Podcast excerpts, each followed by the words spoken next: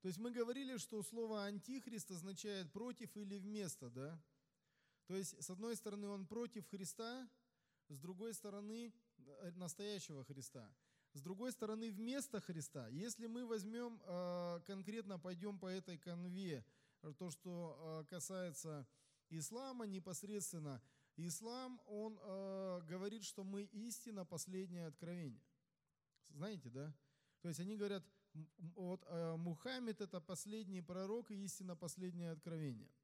Значит, здесь и против Христа в каком плане? Они говорят, что Христос это не Сын Божий. Да, это пророк, мы почитаем, но он не умер, не воскрес, он за грехи не приходил.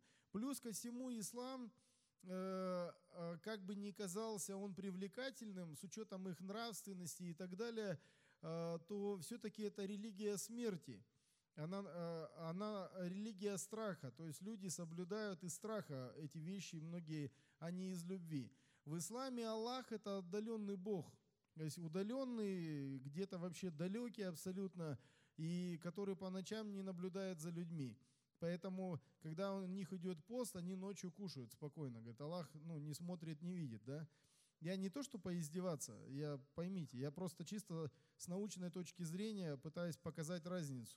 Плюс ко всему, если вы возьмете закон Божий, закон ислама, это собственный закон, да, то есть мы знаем, в Писании сказано, Антихрист возмечтает отменить у них праздничные дни, праздники, встречи с Богом, закон, то есть даст некое новое, да, то есть вместо, даст что-то другое и скажет, что это выше. Так и, в принципе, и происходит сегодня.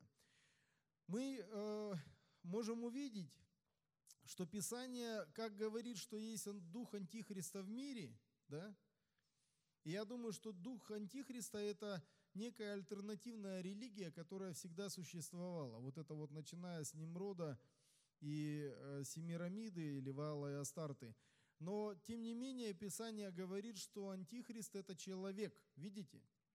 Человек греха, сын погибели. Некоторые говорят, да нет, это исключительно дух. Но в этом же тексте, во втором Фессалоникийцам 2 глава, Следующий слайд. Смотрите, что написано. В храме Божьем сядет он как Бог, выдавая себя за Бога. Но если, а, э, если а, он э, дух, то тогда что подразумевать под словом храм? Но Библия говорит, что он конкретный человек. Если здесь сказать, что Антихрист сядет в нашем храме, то есть мы, вы храм живущего в вас Духа Святого, наоборот, если рассмотрим – вы храм живущего вас Духа Святого, то каким образом человек может сесть в каждом из нас, внутри нас? Это нелогично. Но Библия называет его вполне конкретным человеком и говорит, что он сядет в кон- вполне конкретном храме.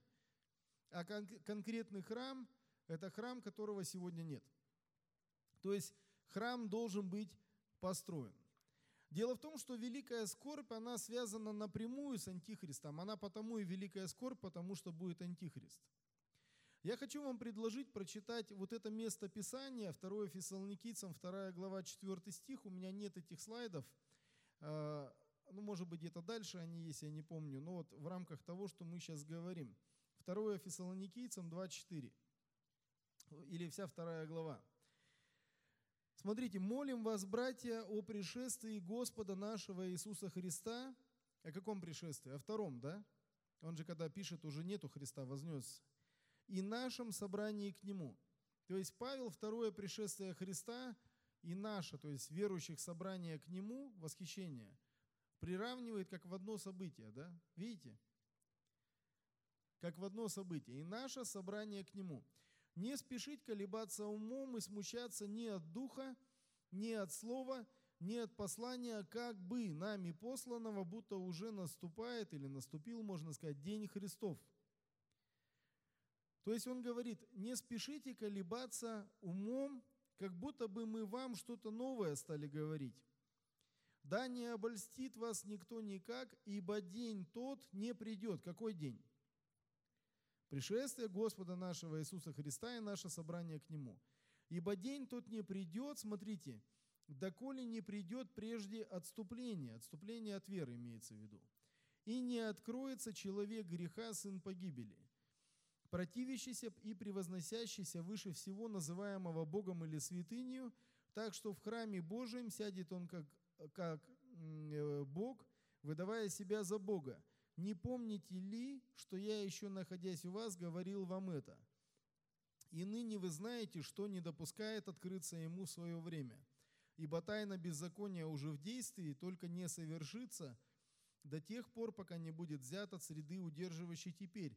И тогда откроется беззаконие, которого Господь Иисус, беззаконник – это антихрист, убьет духом уст своих и истребит явлением пришествия своего. Я сейчас прокомментирую последний стих, пока вы его не забыли, а потом вернусь.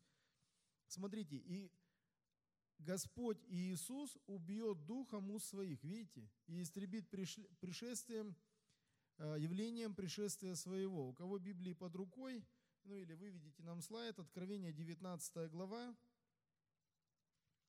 Здесь описано второе пришествие Христа, 15 стих. «Из уст же его исходит острый меч, чтобы поражать им народы. Он пасет их жезлом железным, он топчет точила вина ярости и гнева Бога Вседержителя». То есть из уст его исходит острый меч. Это здесь как раз об этом же говорится в книге Откровений. Господь Иисус убьет духом уст своих, из уст исходит острый меч. Так вот, если мы возьмем контекст, не вырывая стихи, то в контексте Павел дает некую последовательность. Он говорит, сначала должен быть храм, но если мы на, современное время перенесем, а чтобы был построен храм, нужен Израиль. Израиль до 1948 года не существовал. То есть должен быть храм, появляется антихрист, садится в этом храме, а, а в книге Даниила что сказано? В середине седмицы зайдет антихрист и сядет храм. И, значит, после этого только приходит Христос. То есть некая цепь событий до пришествия Христа и наше собрание к Нему. Видите, да? Внимательно просто почитайте, кто не улавливает. То есть он говорит сначала это, это, это, это, это, потом приходит Христос, и мы собираемся к Нему. После Антихриста, после храма, после мерзости и запустения. Но здесь написано, пока не будет взят от среды, удерживающей теперь. Традиционно в церквях удерживающий теперь это Дух Святой. Традиционно. Но на самом деле э, у нас, знаете, как часто бывает, мы смешиваем культуры. У нас непонятно, восточное или западное богословие, как бы еще какое-то невыработанное свое до конца. Потому что удерживающий теперь, как Дух Святой, это как раз в теории претрибулационизма, что Христос придет за церковью до великой скорби, и, соответственно, Дух Святой вознесется вместе с великой скорбью. Но так не выходит, исходя даже из одного этого текста. Я вам хочу сделать предложение, кто такой удерживающий теперь, хотя это напрямую, возможно, из текста и не видно. То есть э, дух Антихриста в мире, он бы уже хотел воплотиться – но кто-то ему не дает. И при этом Павел говорит, вы знаете, что это такое. То есть во время апостолов они этому учили, Павел этому учил. Но мы не знаем, мы можем сегодня, может быть, только домысливать, догадываться. Я вам хочу э, три места Писания показать, э, что это может быть. Давайте мы откроем книга Откровения, 7 глава. То есть вы понимаете, да, сейчас остановлюсь, если это удерживающий теперь Дух Святой, а церковь возьмется после скорби, а для того, чтобы открылся Антихрист, должен быть взят удерживающий теперь, то как церковь останется без Духа Святого на время скорби, когда Иисус пообещал, я с вами во все дни до скончания века? Ну, нелогично. Церковь без э, Духа Святого не может быть. Но сам Павел говорит, что сначала должно быть вот это, вот это, вот это, антихрист в храме, мерзость, а потом только приходит Господь за нами. Книга Откровения, 7 глава. «После всего видел я четырех ангелов, стоящих на четырех углах земли». Помните, я вам говорил, запомните выражение «четыре ветра». Держащих четыре ветра земли, видите, да? чтобы не дул ветер ни на землю, раз, ни на море, два, ни на какое дерево, три. И видел я иного ангела, восходящего от востока солнца, имеющего печать Бога живого. И, и третий стих следующий. Не делайте вреда ни земле, ни морю, ни деревам, пока не положим печати на лбах рабов Бога нашего. То есть Бог запечатлел. Не положим, пока не положим, не делайте вреда, потому что вред – это гнев Господень, который впоследствии будет. А гнев Господень будет после того, как Бог заберет после великой скорби церковь. Помните, мы разделили великая скорбь, церковь забирается, а потом гнев Господень. Проблема тех трех теорий, пре, мид, пост, в том, что они гнев Господень и великую скорбь собирают, но не знают, что с ней делать. Она ну, шатается, как бы не могут понять. То есть как бы Бог землю наказывает, его гнев идет, ну а при чем тут невеста? Мы же невеста говорим. Ну что за жених, который лупит невесту перед свадьбой, да? ну, реально. То есть, э, причем невеста? То есть здесь конкретно наказание за что-то. И мы в тексте увидим, за что наказание идет на земле. Это есть в тексте. Так вот, смотрите. Возвращаясь к первому стиху. То есть он видит четырех ангелов, которые были способны читать, держать четыре ветра земли, создать штиль на всей земле. Ну давайте, остановите кто-нибудь ветер. Никакие технологии не сделают это. То есть у них есть власть такая, которой нет ни у кого. Второй пример я хочу привести из книги «Бытие». Из книги «Бытие», глава номер 3, конец, 24 стих. «И изгнал Адама и поставил на востоке у сада Едемского Херувима и пламенный меч, обращающийся, чтобы охранять путь к дереву жизни». То есть один а, Херувим был способен не впустить человечество назад в рай. Видите, да? То есть э, ну, власть очень огромная сама по себе. Но почему я к этим размышлениям э, пришел, исходя совершенно из другого текста, это э, книга пророка Даниила, 12 глава, 12 глава. Первый стих. «И восстанет в то время Михаил, князь великий, стоящий за сынов народа твоего». Но все мы понимаем, это архангел Михаил, да? «Стоящий за сынов народа твоего».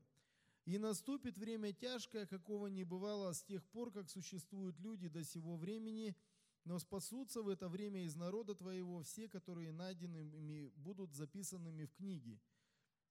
И многие из спящих в прахе земли пробудятся. Одни для жизни вечной, другие на вечное поругание и посрамление. Вот первый стих. Смотрите, «И восстанет Михаил, который стоит за сынов народа твоего, и наступит время тяжкое, какого не было с начала мира, зем, ну, с начала всей земли, э, не было такого».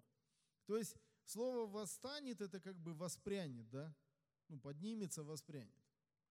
Восстанет но при этом время наступит тяжкое. Ну, то есть, если он раньше заступался за своих детей, а тут он восстал, и время тяжкое. Как-то странно это звучит. Но вот это слово, которое здесь восстанет, хотя оно означает воспрянуть, но у него есть одно еще интересное значение, не просто восстать, а как бы подняться, удалиться. То есть перестать действовать фактически. То есть он восстал в том смысле, что вообще ушел. Понимаете, да? И, и в таком случае наступает время тяжкое, какого не было. То есть, если он до этого защищал, как-то э, пришел, э, завоевал один народ э, евреев, не помню кто, там много их кто завоевывал, и при, приходит, по-моему, римляне, приходит какой-то вот царь, говорит, вот мы вас завоевали, может кто-то помнит эту историю, мы вас завоевали, мы вот такие сильные, а ему говорит э, один мудрец там или раввин еврейский, говорит, ты серьезно так думаешь, что вы нас завоевали? Говорит, Бог нас наказал за грехи. Пойдем покажем, кого мы завоевывали. Заводит в подземелье, а там скелеты до 9 метров ростом лежат. То есть такие, как Голиаф, только до 9 метров. Видел, говорит? Говорит, если бы не наш грех, вы бы нас вообще никогда не завоевали. Поэтому, ну, как бы, расслабься, да? Говорит, это, это Бог попустил. Поэтому Э, реально уникально. Вот я вам пример приведу один. Э, был случай, э, смотрел видеосвидетельство не так давно. В ресторане встретились два человека, один еврей, а второй араб. они были, ну так разговорились, и оказалось, что они участники одной и той же битвы во время шестидневной войны в Израиле были. И там такая была история, рассказывает э, еврей этот, говорит, нас арабы зажали со всех сторон. У нас уже патроны закончились, и мы за таким барханом там где-то спрятались, э, и они вот подступают. И все, мы понимаем, бежать некуда, бесполезно. Стреляют, подступают со всех сторон. И вдруг, говорит, мы все видим, наверху этой горы небольшой появляется ангел с распростертыми руками, ну такой высокий, светлый свет, и стоит к нам спиной. И потом раз-раз там утихло, и те убежали. И говорит, мы так все видели одно и то же и ничего не поняли. И вот они, когда тут э, пересекаются в ресторане, он рассказывает историю кому-то про шестидневную войну, и этот араб услышал. Говорит, слушай, я был, говорит, на той стороне. И говорит, я, знаю, я тебе скажу, почему мы убежали. Он говорит, почему? Мы, э, говорит, реально мы все увидели э, ангела. Мы все увидели ангела, он стоял с распростертыми руками и нам говорил, это священная война, Бог за них. То есть ну, ангел заступился за них, хотя они должны были проиграть. А? Да, да. То есть всегда Бог, вот этот князь Михаил стоял за сынов народа твоего. Поэтому, а, когда я читаю вот это «настанет время тяжкое, когда будет взят удерживающий теперь», я все-таки склоняюсь, я, ну, э, точно не видно, что Дух Святой, но склоняясь к тому, что это как раз тот самый князь Михаил, как генерал Божьей армии и защитник, он позволит, чтобы Антихрист э, зашел туда, ну и, э, как сказать, надавил на евреев, скажем, да, чтобы вот этот гнев на земле произошел. То есть Бог попустит, чтобы это было. Хотя, может быть, это, конечно, кому-то и не нравится, неприятно, но тем не менее. Вот мы видим, что э, Антихрист, он возмечтает отменить у них праздничные времена и Тору, потому что ислам предлагает сегодня свою собственную Тору, свой собственный закон. Признаки второго пришествия Христа. Мы сейчас немножко об этом поговорим. Э, но э, что еще вот я хотел сказать за мусульман? Я здесь не стал просто выписывать Э, в качестве слайдов. Ну, кому интересно, вы можете перепроверить или на слово поверить. Э, когда я в этой теме разбирался и пришел к тому, что все-таки это ислам, то у меня возник встречный вопрос. А в исламе это как-то зафиксировано? Ну, они же тоже говорят, у нас свои пророки есть там и так далее, да? Есть ли зафиксированы эти данные об антихристе у них? Оказывается, есть. У них существуют такие вещи, они называются хадисы. Хадисы – это пророчество вне Корана. Причем эти хадисы, их сотни вообще, если не тысячи, и только часть из них имеют зеленую печать ислама, то есть они э, подтверждены, то есть печать стоит, признанные. Так вот, э, есть суммарно 40 и плюс 36, 76 хадисов о Каабе и о э, об одной интересной личности. Я вам сейчас просто своими словами, чтобы долго 76 не рассказывать, они у меня все есть, это еще два часа будем читать. Ну вот я их все прочитал, так вот я вам скажу, смотрите, мусульмане ожидают одну личность в мире. Эту личность зовут Махди. Когда придет Махди, это на арабском языке, это будет человек из ниоткуда. То есть это не будет какой-то правитель, но это будет человек, которого э, их цари, группа царей, они его э, помажут на престол. Они его помажут на престол, и время его царствования будет, угадайте, сколько? Семь лет.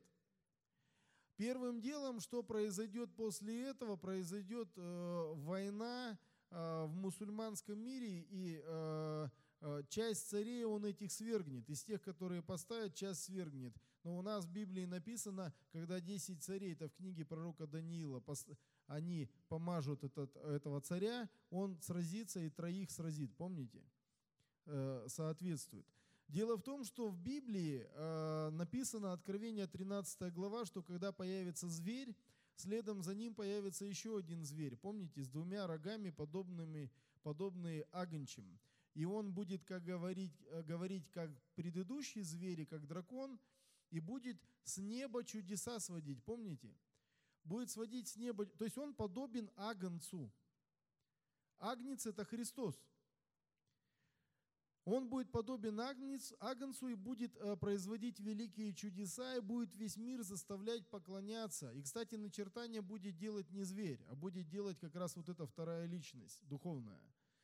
Так вот, э, в хадисах описано, что когда придет Махди, часть его не примут, и следом за ним, за Махди, появится Иса. Иса в исламе – это Иисус.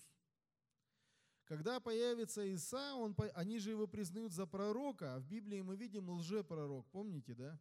То есть появится Иса, и он, э, и он э, э, начнет производить великие чудеса, так что огонь с неба будет сводить и скажет, что Аллах послал Махди. Махди должен будет вот этот в мире, на него возлагаются три функции согласно этим пророчествам. Единая экономика, единая политика и единая э, религия. Он будет царствовать 7 лет, будет рукоположен царями, он уничтожит Каабу, это что интересно, он уничтожит Каабу. А почему он пойдет в Иерусалим и сядет в храме? Потому что у мусульман есть только два священных города. Это город Мека и Иерусалим. Видите, да, как интересно, да, все, как под копирочку сходится. То есть, ну, на самом деле, больше даже можно было за это сказать, но вот хотя бы так. Признаки второго пришествия Христа.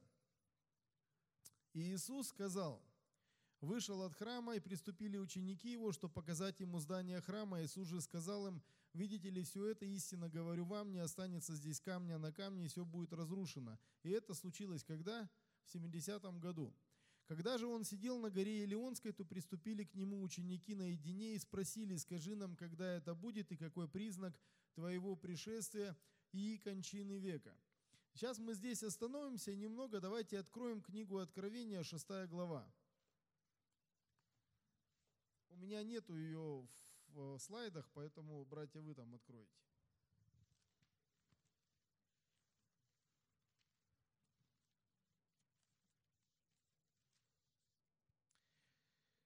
Пятой главе написано, что э, в, руке, в руке у сидящего на престоле, пятая глава, первый стих, «И увидел я в правой руке у сидящего на престоле книгу, написанную внутри и отвне, запечатанную э, семью печатями». Помните?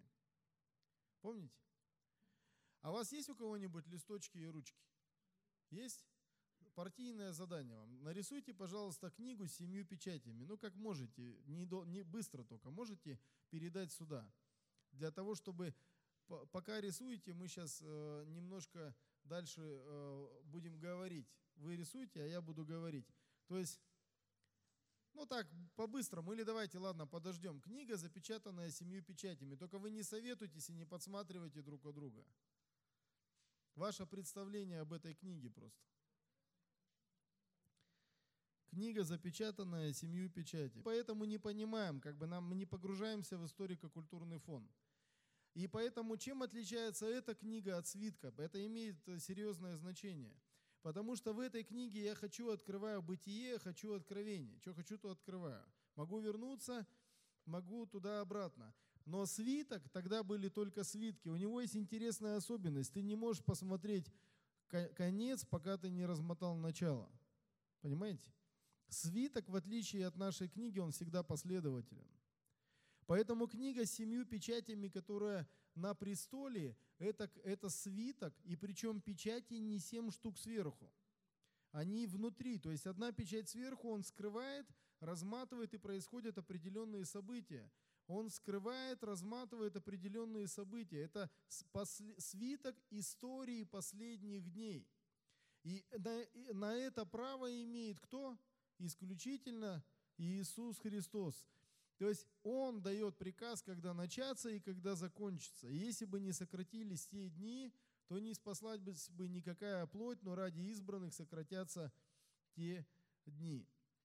Давайте мы посмотрим э, что связано с этими печатями непосредственно. Сейчас я тут немножко перемотал слайды. Значит, мы возвращаемся вот к этому тексту, который выше у нас есть. Я хочу э, э, показать одну интересную особенность. Смотрите, книга Откровения – это чье откровение? Иоанна Богослова? Ну, в общем, это книга Иоанна, но которую дал ему Иисус Христос через ангела своего, чтобы показать рабам своим, а Иисус получил от Отца. То есть, смотрите, Отец, потом Христос, потом ангел, потом Иоанн, потом рабы. Такая целая цепь, да, а, событий. И Бог никогда ничего просто так не делает. Но коли это откровение Иисуса Христа, а не Иоанна самого, а Иисуса Христа, то, наверное, логично, чтобы понять, это посмотреть, а говорил ли Христос что-то об этом при жизни, да? Есть же логика в этом. Так вот, э, Христос как раз в Нагорной проповеди, Матфея 24 глава, довольно-таки подробно с учениками разговаривает, и может быть, ну, немного иными словами, но чуть не сломал. А он говорит как раз э, именно об этом. Смотрите, для того, чтобы провести параллель, нам нужно будет взять две книги. Это Матфея и Откровение. Откровение, 6 глава, 1 стих. «И я видел, что Агнец снял первую из семи печатей, и я услышал одно из четырех животных, говорящее как бы громовым голосом, «Иди и смотри». Я взглянул, и вот конь белый, на нем всадник, имеющий лук, и дан ему венец, и вышел он как победоносный, и чтобы победить. То есть при снятии первой печати появляется конь белый, на нем всадник, имеющий лук. И дан ему венец, и вышел как победоносный, чтобы победить. С чего начинаются слова Христа? И Иисус сказал им в ответ, они говорят, какой признак твоего пришествия, кончины века? Берегитесь, чтобы кто не прельстил вас, ибо многие придут под именем моим и будут говорить, я Христос. Я Христос, это что значит? Антихрист, в общем, да, то есть я Христос, то есть другой Христос. И многих прельстят. А помните, как мы читали, «А будет отступление, да, и откроется человек греха, будет отступление от веры. И вот здесь есть одна интересная особенность. Здесь написано, что а, этот всадник имеет лук, и дан ему венец. Венец – это корона. О Христе сказано 19 главе, он имеет множество диадим, то есть он царь царей. Множество диадим. В 19 главе написано, из уст Христа исходит, помните что? Меч. А здесь у него дан лук, и он вышел как победоносный, чтобы победить. Откройте, пожалуйста, Иезекииля, 39 глава, это как раз тот самый Гог Магог, за него спрашивали, да, придем ли мы к Гогу и Магогу. Прочитаем первые стихи. «Ты же сын человеческий, из реки пророчества на Гога, и скажи, так говорит Господь Бог, вот я на тебя Гог, князь Роша, Мишеха и Фувала, и поверну тебя, и поведу тебя, и выведу тебя от краев севера, и приведу тебя на горы Израилевы». И смотрите, третий стих. И выбью лук твой из левой руки твоей, и выброшу стрелы твои из правой руки твоей. И пойдешь ты на горах Израилевых. Интересное, да, совпадение? То есть Иезекииль тоже говорит об Антихристе, называет его Гогом из земли Магог, князь Роша, Мишеха и Фувала. Ну, часто говорят, князь Роша, это Роша это что-то смахивает на Россию, да? А, а, а Фувал это Тобол, это Тобольск, да?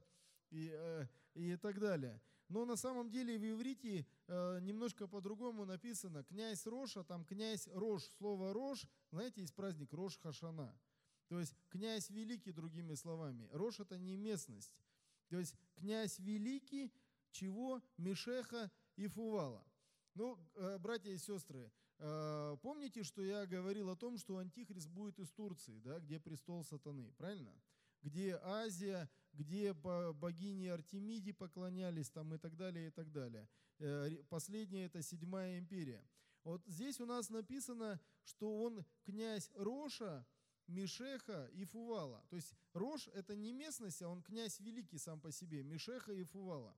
А вот где находится Мишех и Фувал, кто знает? Не искали никогда?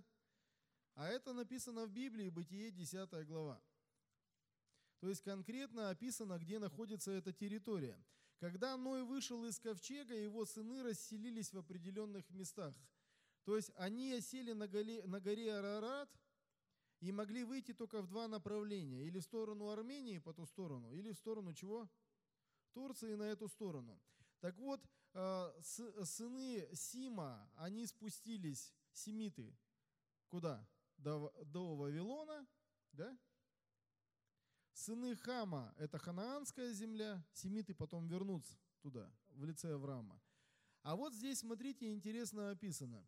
Вот родословие сынов Ноевых, Сима, Хама и Иофета. После потопа родились у них дети. И смотрите, интересно, сыны Иофета – Гомер, Магог, Гог из земли Магог, помните? Магог, Мадай, Иован, Фувал, видите? Мешех, и написано, пятый стих, «От них населились острова народов в землях их, каждый по языку своему, по племенам своим, народах своих». Какие острова есть по эту сторону от Арарата? Средиземные острова. Средиземное море и острова, которые вокруг него. То есть это Греция, это непосредственно э, сама Турция. Так вот эти все территории, Магог, Мишех, Фувал, это территории Азии, ой, Турции современной, или Малой Асии тех времен. И Гог из земли Магог, Мишех, Фувал. Это та же самая Турция. То есть, видите, опять Библия нас приводит именно в ту самую страну. Так э, давайте дальше посмотрим. Следующее.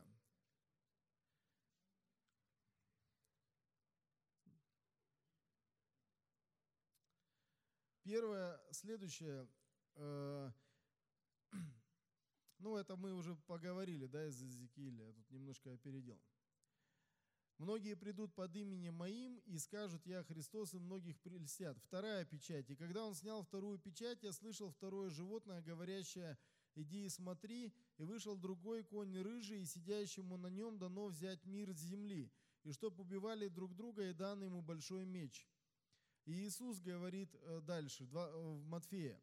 Восстанет народ на народ, царство на царство, и будут глады, моры и землетрясения по местам. То есть восстанет народ на народ – это что? Это война. Ну, война. Восстанет народ на народ, царство на царство. А в Откровении написано, дано ему взять мир с земли, и чтоб убивали друг друга. Это тоже война. То есть все начинается с Антихриста, и дальше война. Кстати, у мусульман так и написано. Сначала Антихрист появится, потом произойдет война, то есть он утвердит свою власть еще до гонений. То есть кто-то его не примет, ну как с Гитлером примерно, да, кто-то на его стороне, кто-то против.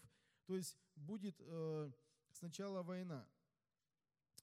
Теперь дальше. «И когда он снял третью печать, я слышал третье животное, говорящее, иди и смотри. Я взглянул, и вот конь вороной, и на нем всадник, имеющий меру в руке своей. И слышал я голос посреди четырех животных, говорящих, хиникс пшеницы за динарий, и три хиникса ячменя за динарий, елея же и вина не повреждай. Продолжает Иисус говорить, и будут глады, моры и землетрясения по местам. Глады это что? Голод. То есть война неминуемо э, несет за собой голод. Четвертая печать, и когда он снял четвертую печать, конь бледный, и на нем всадник, которому имя смерть, и ад следовал за ним. И дана ему власть над четвертой частью земли. Если там народ на народ восставал, ну какие-то мелкие, да, скажем, войны – то здесь власть над четвертую частью земли умерщвлять уже всем, и мечом, и голодом, и мором, и зверями земными.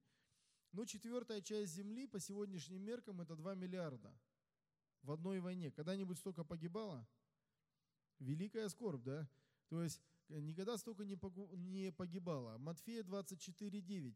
Тогда будут предавать вас на мучение и убивать вас, и вы будете ненавидимы всеми народами за имя Мое. Следующее посмотрим. «И когда он снял пятую печать, я увидел под жертвенником души убиенных за Слово Божие и за свидетельство, которое они имели. И возопили они громким голосом, говоря, «Доколе, владыка святой истины, не судишь и не мстишь живущим на земле за кровь нашу». И даны были каждому из них одежды белые, и сказано им, чтобы они успокоились еще на малое время, пока и сотрудники их, и братья их, которые будут убиты, как и они, дополнят число. Он видит под жертвенником души, не тела, не возраж... ну, людей не воскресших, а души убиенных. Доколе не судишь и не мстишь за кровь нашу. Да, я сейчас немножко остановлюсь здесь. Доколе не судишь и не мстишь. То есть, что должно на землю прийти? Суд и месть. За что? За невинно пролитую кровь. И он видит и души эти под жертвенником. Чем является жертвенник? Вы помните, когда Каин убил Авеля, и пришел Бог к Каину, он сказал интересное выражение. «Кровь брата твоего вопиет ко мне от земли». Дело в том, что здесь, а, понятно, что здесь образ, да, он же все равно видит как видение, образ. А, здесь написано «души под жертвенником». Вот э, сам э, жертвенник, он был 2,5 на 2,5 метра, в храме полтора метра высотой. И когда там убивали животных, надо же кровь куда-то сливать. Э, и вокруг жертвенника было вместилище, где-то метр примерно глубиной, полметра шириной по всему периметру. Это вместилище для крови. И кровь туда сцеживали, потому что, ну, чтобы не было антисанитарии. Э, э, это же жара, э, Восток. И кровь туда сливали, и когда она наполнялась, они опорожняли и это мыли. И здесь написано, доколе не судишь и не мстишь. И пока, смотрите, кровь братьев ваших не дополнит эту меру. Помните, сказано Аврааму, я хочу дать тебе землю, но извини, она твоей не будет, да? Она будет твоим потомком по какой причине? Мера беззакония Амариев еще не наполнилась. Если взять Содом и Гамору, почему Бог их уничтожил? Мера беззакония наполнилась. Когда будет во время Христа, э, во время Его пришествия, какие два признака? Как было во время Ноя, мера беззакония наполнилась. Как было во время Лота, мера беззакония наполнилась. Здесь они задают вопрос, доколе не судишь и не мстишь, он говорит, еще не наполнилась эта мера беззакония, еще не хватает этой крови, да? Еще надо, чтобы они дополнили это число. И вот в Матфея Иисус продолжает, когда увидите мерзость запустения, реченную через пророка Даниила. А что за мерзость запустения, помните? Это середина седмицы, когда он заходит в храм и объявляет себя Богом. Реченную через пророка Даниила, читающую на святом месте, ну и там далее по тексту, тогда бегут в горы и так далее – то есть, другими словами, с первой печати начинается антихрист. Потом начинаются войны. Войны рождают голод. Потом происходит мировая война, и это еще все как бы не совсем гонение верующих. Пятая печать – это э, вторая половина скорби, когда начинается геноцид по всему миру, верующих людей, геноцид. То есть для одних мир и безопасность, а для других великая скорбь для евреев и верующих начинается геноцид. И вторая, по сути, часть, вот это три с половиной года, это скорбь, ну, в самом широком смысле слова. Хотя можно все назвать великой э, скорбью, и то, и то. Вот в Левит, смотрите, что написано. «И возложит священник крови тельца пред Господом на роге жертвенника благовонных курений, которые в скинии собрания, а остальную кровь тельца вылит к подножию жертвенника, который у входа скинии собрания. Вот это вот вылит к подножию, это как раз это вместилище для э, крови. И написано, Иисус говорит, «Ибо тогда будет великая скорбь» Матфея 24, 21, «какой не было от начала мира до ныне и не будет, и если бы не сократились те дни, то не спаслась бы никакая плоть, но ради избранных сократятся те дни». То есть с первой по пятую печать это и есть семь лет. С первой по пятую печать. Это и есть великая скорбь. Вторая половина, вторые три с половиной года, это уже геноцид э, верующих христиан. Конечно, я даже не представляю, что это будет, но э, тем не менее. Во всей книге Откровения написано, э, бодрствуй, будь верен, будь верен до смерти и дам тебе венец жизни, да.